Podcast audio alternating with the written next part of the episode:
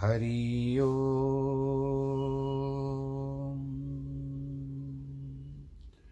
हरि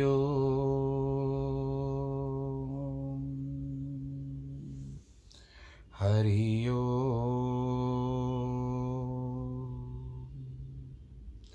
गुरुर्ब्रह्मा गुरुर्विष्णु गुरुर्देवो महेश्वरः। गुरुर्साक्षात् परब्रह्म। तस्मै श्रीगुरवे नमः। विघ्नेश्वराय वरदाय सुरप्रियाय। लम्बोदराय सकलाय जगद्दिताय। नागाननाय श्रुतियज्ञविभूषिताय गौरीसुताय गणनाथ नमो नमस्ते। नाहं वसामि वैकुण्ठे। योगिनां हृदयेन च मद्भक्तां यत्र गायन्ति, तत्र तिष्ठामि नारद। जिस घर में हो आरती, चरण कमल चितलाय, तहाँ हरि वासा करे, ज्योत अनंत जगाए जहाँ भक्त कीर्तन करे, बहे प्रेम दरिया। तहाँ हरि श्रवण करे, सत्यलोक से आए। सब कुछ दीना आपने, भेंट करूँ क्या नाथ? नमस्कार की भेंट लो, जोड़ू मैं दोनों हाथ। जोड़ू मैं दोनों हाथ। जोड़ू मैं दोनों हाथ।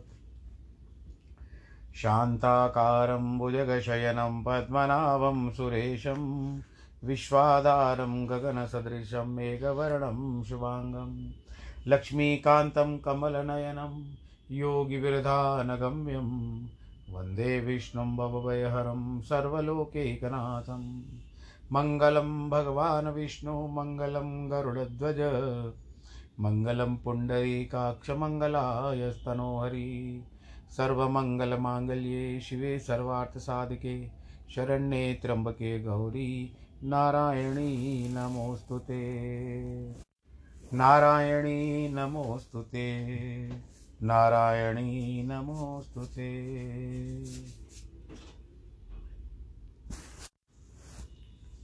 प्रिय भक्तजनों चलिए भगवान नारायण जी के द्वार रास्ते में अष्टावक्र मुनि से भी भेंट करते हैं और उनका आशीर्वाद प्राप्त करते हैं। जो राजा जनक के साथ इस समय बैठे हुए हमारा वार्तालाप चल रहा है उसके ऊपर। हम आठवें सूत्र में प्रवेश कर रहे हैं, जहाँ पर अष्टावक्र मुनि महाराज जनक को बताते हैं कि अहम करते थे हम मानम महाकृष्णा ही दंशित नाहम करते थी विश्वासा मृतम पीतवा सुखी भव। मैं करता हूँ। ऐसे अहंकार रूपी, विशाल काले सर्प से दर्शित हुआ तू, मैं करता नहीं हूँ। ऐसे विश्वास रूपी अमृत को पी करके सुखी हो जाना। बताते हैं कि अहंकार को ही दुखों का कारण मानते हुए कहते हैं अष्टावक्र मुनि कि तू इस अहंकार रूपी, विशाल काले सर्प से दंशित हुआ, यानी तुझे डंक मारा गया है। इसलिए अपने आप को कर्ता मानता है। यह मैं हूँ कि भावना ही तुझे उस ब्रह्म अथवा चेतनता से अलग करती है, चेतना से अलग करती है। जब तेरे में अहंकार है तो अपने को उस आत्मा से भिन्न मानता रहेगा। यही भिन्नता सभी दुखों का कारण है, इसीलिए तू, मैं भिन्न हूँ, मैं करता हूँ। इस अहंकार को छोड़कर मैं करता नहीं हूँ, करता वही ईश्वर है। मैं तो निमित्त मात्र हूँ, उपकरण हूँ। ऐसे विश्वास रूपी अमृत को पी करके सुखी रहो। अभी आपके घर में सारे उपकरण जो रहते हैं, जिसको आप अंग्रेज़ी में गैजेट्स बोलते हो, मिक्सी है, यह सब जो होता है, विद्युतीय माध्यम के इलेक्ट्रॉनिक उपकरण जो होते हैं तो वो सब आपको इतना सारा कार्य करके देते हैं, कभी कहते हैं कि हम हम कर रहे हैं। बस ऐसे वो लोग सुखी है, जब आप प्रयोग करो। हो गया, वापस रख दो, हो गया। इस सूत्र में अहंकार को समझना आवश्यक है। समस्त सृष्टि की उत्पत्ति एक ही ब्रह्म से हुई है। एक ही चेतना विभिन्न रूपों में अभिव्यक्त हुई है। शरीरगत चेतना, आत्मा तथा समिष्टगत चेतना ही ब्रह्म है। आरंभ में इस ब्रह्म में कामना का स्फुरण हुआ। एक एको हम बहुश्याम। भगवान विश्वास कहते हैं कि मैं एक हूँ, कई रूप धारण कर लूँ, अनेक रूप धारण कर लूँ। इसी स्फुरना में सुप्त शक्ति का जागरण हुआ। वह शक्ति आगे विभिन्न रूपों में निर्माण करती रही। इसी विभिन्न रूपों में व्याप्त चेतना को उस परम चेतना से पृथकत्व का अनुभव हुआ, जिससे मैं भाव उत्पन्न हुआ। यह मैं भाव का ही स्वचेतना का, इस विराट चेतना के पृथकत्व का कारण बना। जब अपने आप को समझने लगता है, उस समय बालक जब तक बच्चा रहता है, बड़ों के साथ खेलता है, सब करता है लेकिन जब उसके अंदर अहम भाव आता है तो फिर अपने आप को वस्तु समझने लगता है। फिर वो आप कितना भी समझाओ, एक बार उस तरफ़ चला गया तो लौट करके नहीं आता। इसी अहंकार से स्वचेतना, उस विराट चेतना से अलग हो जाती है। इस भिन्नता प्रतीत का मूल कारण मनुष्य की बुद्धि है। यह बुद्धि ही इस भिन्नता की प्रतीति का कारण बनी हुई है। अंतर क्यों आ जाता है? बड़े होकर के भाई भाई से अलग हो जाते हैं, परिवार से अलग हो जाते हैं पुत्र पिता से अलग हो जाता है माँ बाप से अलग हो जाता है। क्योंकि मैं की व्यू रचना आरंभ हो जाती है उसके मन में और बुद्धि में। कहते हैं कि शैतान है, अहंकार, उसी ने बुद्धि का फल खाने को कहा। इससे मनुष्य स्वर्ग के बगीचे अर्थात ईश्वर के सानिध्य से अलग हो गया। अतः बुद्धि ही जीव को परमात्मा से अलग करती है। लेकिन बुद्धि को फुसलाया किसने? उसके पीछे तो भाई कोई है। उसको फुसलाया अहंकार ने। अब कोई थोड़ी सी आपकी तारीफ़ क्या कर दे, सराहना क्या कर दे, चापलूसी क्या कर दे आपकी? बस अरे आप तो ऐसे हो, आप तो वैसे हो, आप तो ऐसे हो, बस आप उनकी बातों में आ जाते हैं और अपने आप को वस्तु समझ लेते हैं।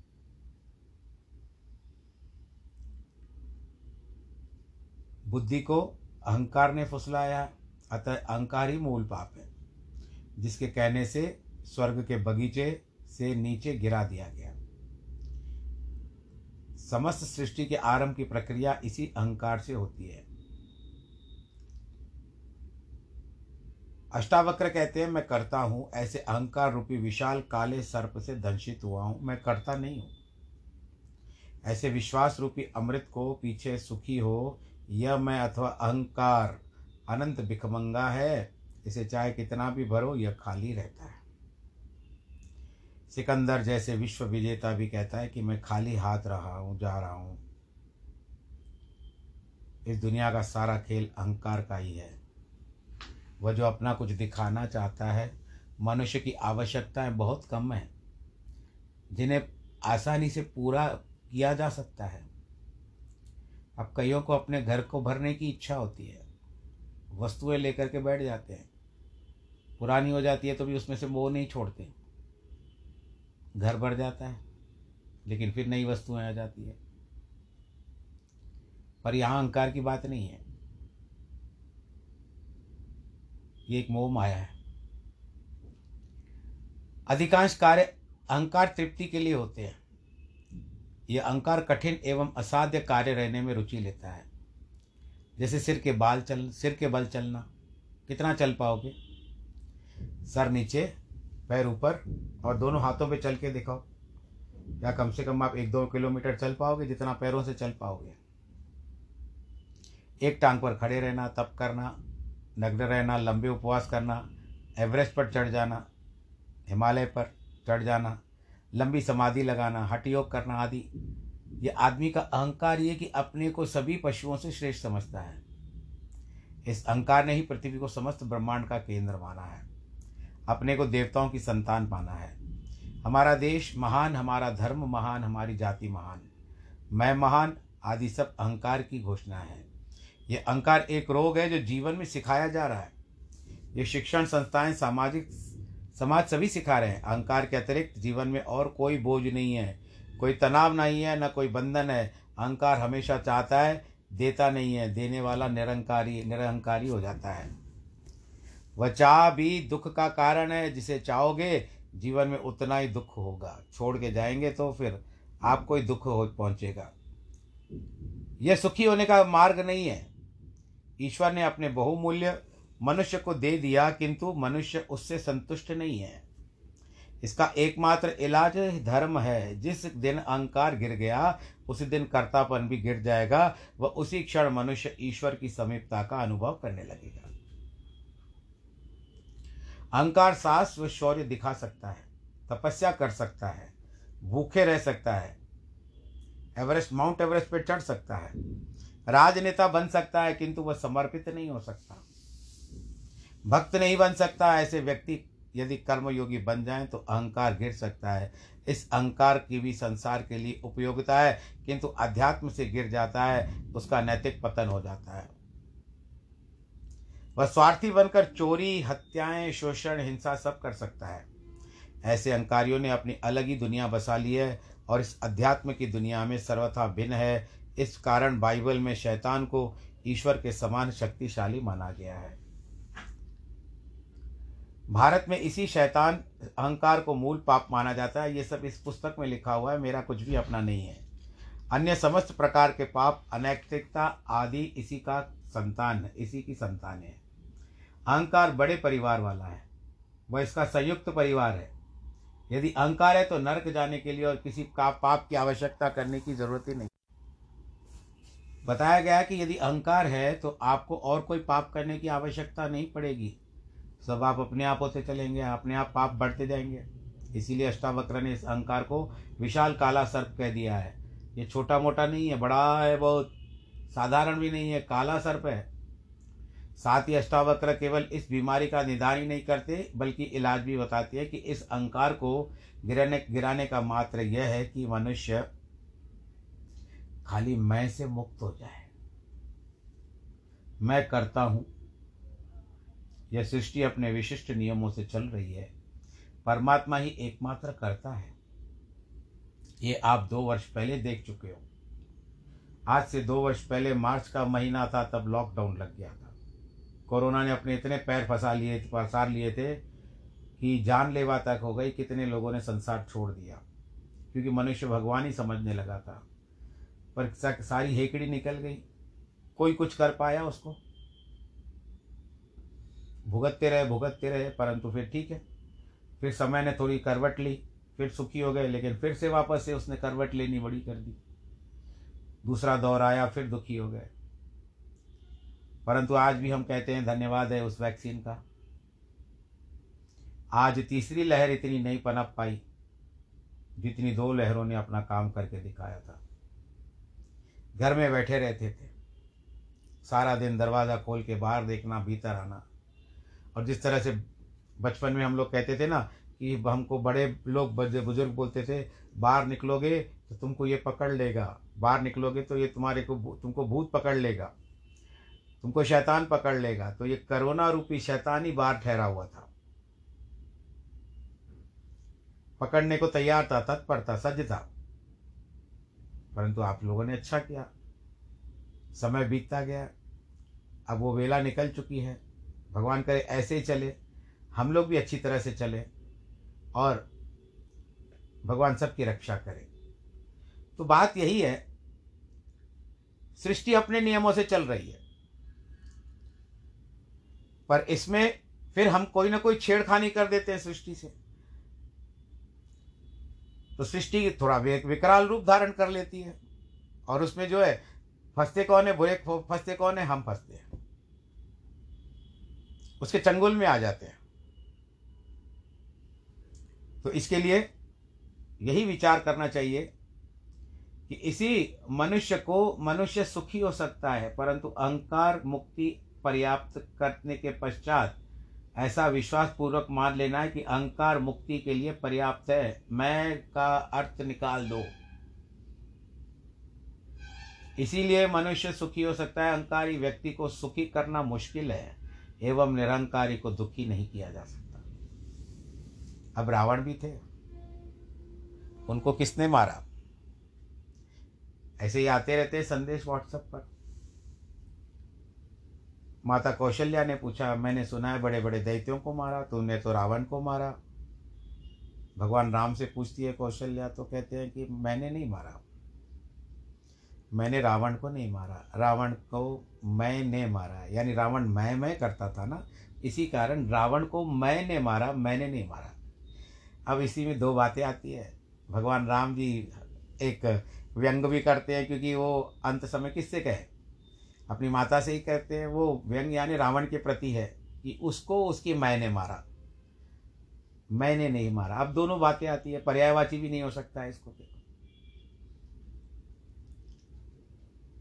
क्योंकि यहाँ पर जो मैं है, भगवान की सकारात्मक मय है। और वहाँ पर रावण की नकारात्मक मय है। इसीलिए अष्टावक्र कहते हैं कि कोई विधि, साधना, तपस्या नहीं बनते हुए कहते, देखो, इस तरह दृष्टि मात्र बदलो, पूर्ण विश्वास एवं निष्ठापूर्वक तो निश्चित ही परिवर्तन आ जाएगा। बदल करके तो देखो अपने आप को अपने आप संसार का परिवर्तन होता हुआ दिखाई देगा आपको। बोध मात्र पर्याप्त है। यह गलत दृष्टि ही तुम्हारे दुखों का कारण है। सबको एक ही दृष्टि से देखते हो। इसके अंदर भी चोर होगा, इसके अंदर भी चोर होगा, इसके अंदर भी चोर होगा, इसके अंदर भी चोर होगा। ऐसे कहते रहते हो तो देखो, क्योंकि ऐसा कहा जाता है, जिसके मन में स्वयं चोर हो, वो दूसरों को भी चोर ही समझता है। बोलो, कृष्ण कन्हैया, लाल की जय? तो इस तरह से जो बातें हैं आज थोड़ा सा ज्ञान बढ़ गया इसके लिए मैं इसी को विष्णु सहस्त्र नाम कल से सीधा कल विष्णु सहस्त्र नाम कर लेंगे। पर आज क्योंकि ये थोड़ा सा ज्ञान बढ़ गया है जिसके कारण इसको पूरा कर लेता हूँ। और आज का दिन हम अष्टावक्र मुनि के साथ ही बिताते हैं। तो निश्चित परिवर्तन आ जाएगा। गलत दृष्टि ही आपके दुखों का कारण है। अगर उसने ऐसा किया तो अगर मैंने ऐसे किया तो अगर उसने ऐसा किया तो। अरे इतने अनुमान क्यों? अपना विश्वास रखो ना। अपना कर्म कर लो। सामने वाला सकारात्मक भी हो सकता है पर पहली दृष्टि से उसको नकारात्मकता में देखोगे तो फिर आपको तो वैसे देखा जैसे क्या क्या, क्या कहा जाता है कि सावन के अंधे को सब जगह हरियाली दिखाई देती है। गलत दृष्टि यह कि तुम अपने को उस एक अस्तित्व के साथ नहीं मानते। अपनी ढपली अलग ही बजाता है।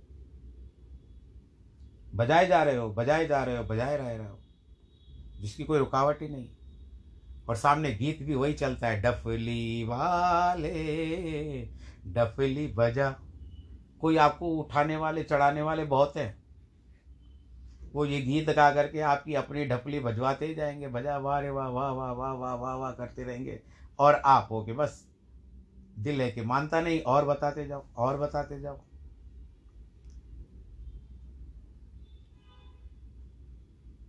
इसके लिए स अस्तित्व को स्वीकार करना आवश्यक है। अरे कभी कुछ उससे गुण मिल सकते हैं आपको। ऐसी कोई बात नहीं है, नई बात नहीं है या पुरानी बात नहीं है। अगर आप किसी से कुछ जाओगे तो कुछ मिलेगा ही ना। दुकान पे कुछ वस्तु कोई खाली देखने थोड़ी जाता है शोरूम में देखने के लिए। दुकान में कोई जाता है तो कोई वस्तु लेकर के ही आएगा ना, अरे, ये मेरे काम की है। तो सबके साथ प्रेम, मोहब्बत, सत्कार, भावना, आदर, भावना सबसे रखा करो। तो देखो, अपने जीवन में तो परिवर्तन आएगा ही आएगा, परंतु सामने वाला का भी आपके साथ प्रसन्न हो सकता है। मैं अपनी बात बताता हूँ, मैं बहुत जब स्कूल में पढ़ता था, छोटा था तो उस समय हमको जो प्रतिदिन पैसे खर्च करने के लिए मिलते थे, वो पाँच रुपये पैसे से लेकर के दस पैसे तक खर्चा मिलता था, रोज, प्रतिदिन। माता जी देती थी, ये लो, आज पाँच पैसे ले जाओ, आज दस पैसे ले जाओ खर्चा करके आना, कभी इच्छा होती थी, कभी नहीं होती थी। तो एक दुकान थी हमारे घर के पास में, कम से कम एक किलोमीटर दूर, स्कूल के रास्ते में पड़ती थी। कभी कोई वस्तु खरीदने की इच्छा हो जाती थी तो एक दुकानदार के पास मैं चला जाता था।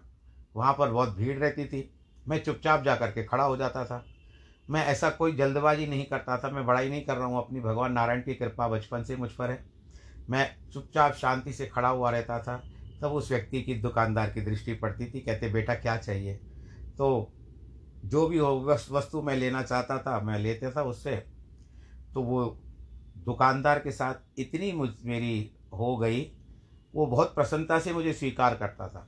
न जाने भगवान जी ने इस बचपन से मुझे ऐसे गुण दे दिए, पता नहीं। इतनी बड़ी आयु का होगा वो कम से कम उस समय पैंतीस पैंतीस का तो होगा उस समय में वो। और मज़े की बात क्या है? कि उनका नाम क्या था दुकानदार का? अभी तो बड़ी आयु हो चुकी है उन बेचारों की। आज भी वो मुझे मेरा सम्मान करते हैं, मैं भी उनका सम्मान करता हूँ। आज उनके बेटे चलाते हैं दुकान। मैं नाम नहीं बताऊँगा। यहीं पर घर के आसपास ही है।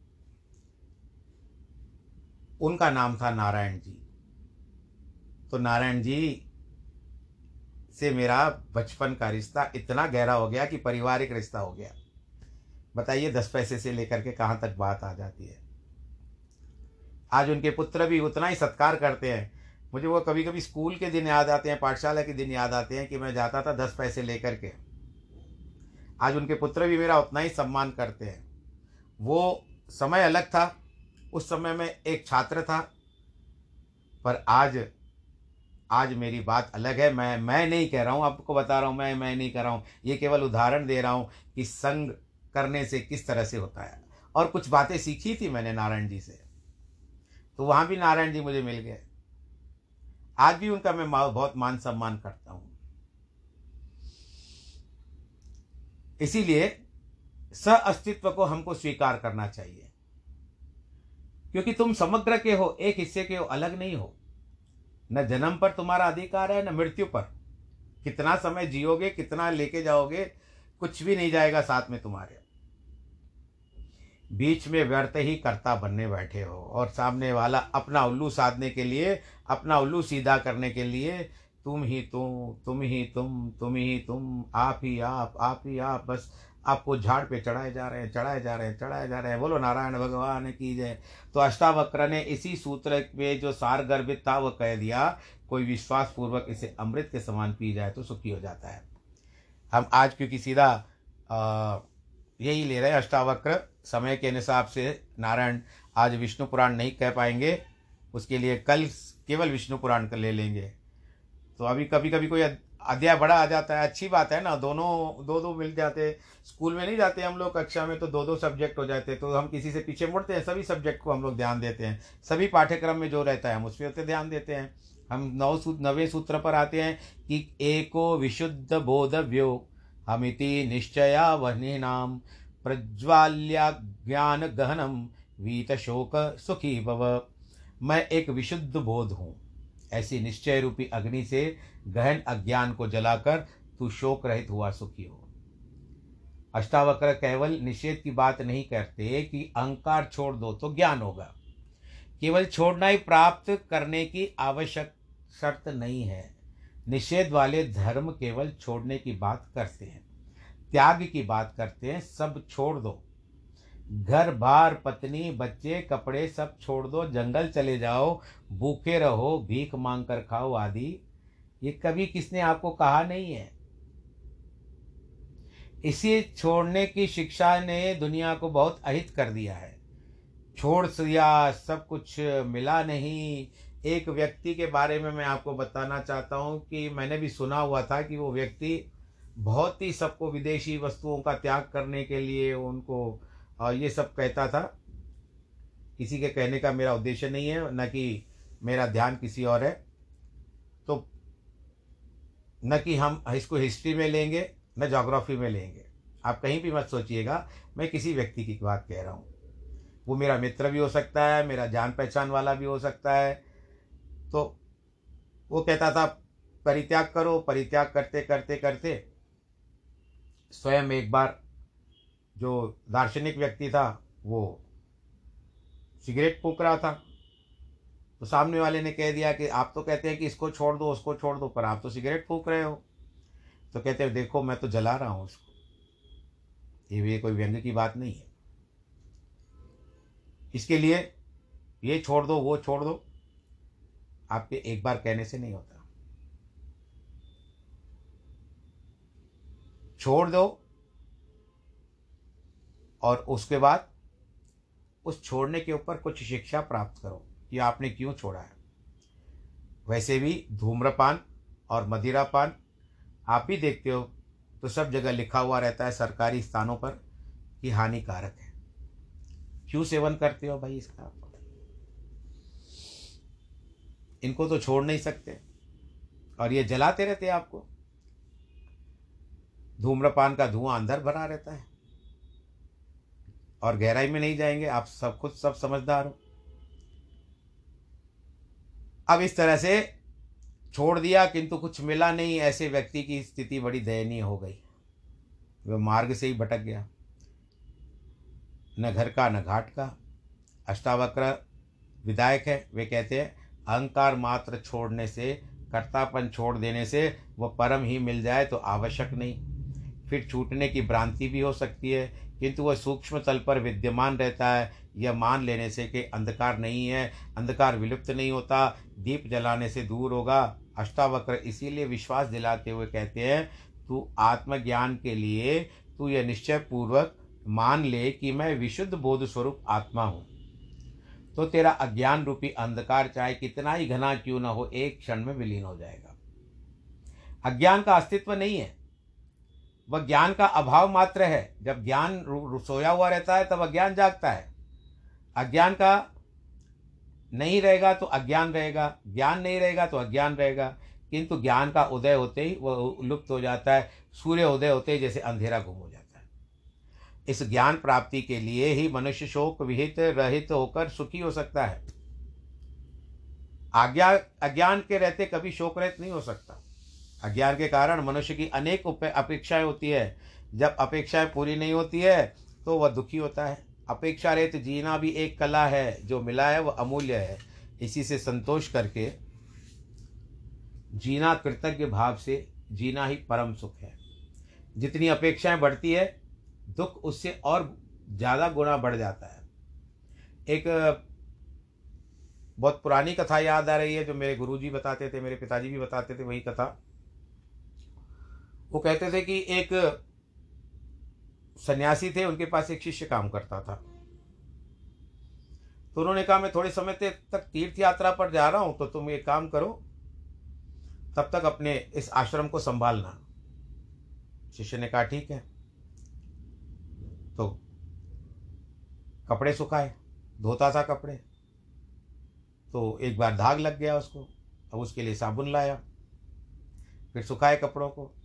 और धीरे धीरे करके उसकी इच्छाएँ बढ़ने लगी। कथा थोड़ी विस्तार से फिर धीरे धीरे करके उसको घर ग्रस्त जो भी वस्तुएँ घर गृहस्थी में आवश्यकता हो, आवश्यक होती है, वो सब धीरे धीरे करके जमा करने लगा। अब इतना सब कुछ जमा कर दिया उसने तो जब गुरु जी लौटे तो एक समय तो वो अपने बेचारे आश्रम को नहीं पहचान पाया। अरे, यही वो आश्रम है, जिसको मैं मेरे शिष्य को छोड़ के गया। अरे, भीतर देखे तो अरे, बाप रे, ये क्या देखो? हे राम, इतना सारा कुछ आडंबर। कहते, क्या करूँ गुरु जी एक वस्तु की इच्छा करो तो दूसरी पनपती है हृदय में। दूसरे की इच्छा करो तो तीसरी तीसरी होती है तो चौथी चौथी होती है तो पाँच।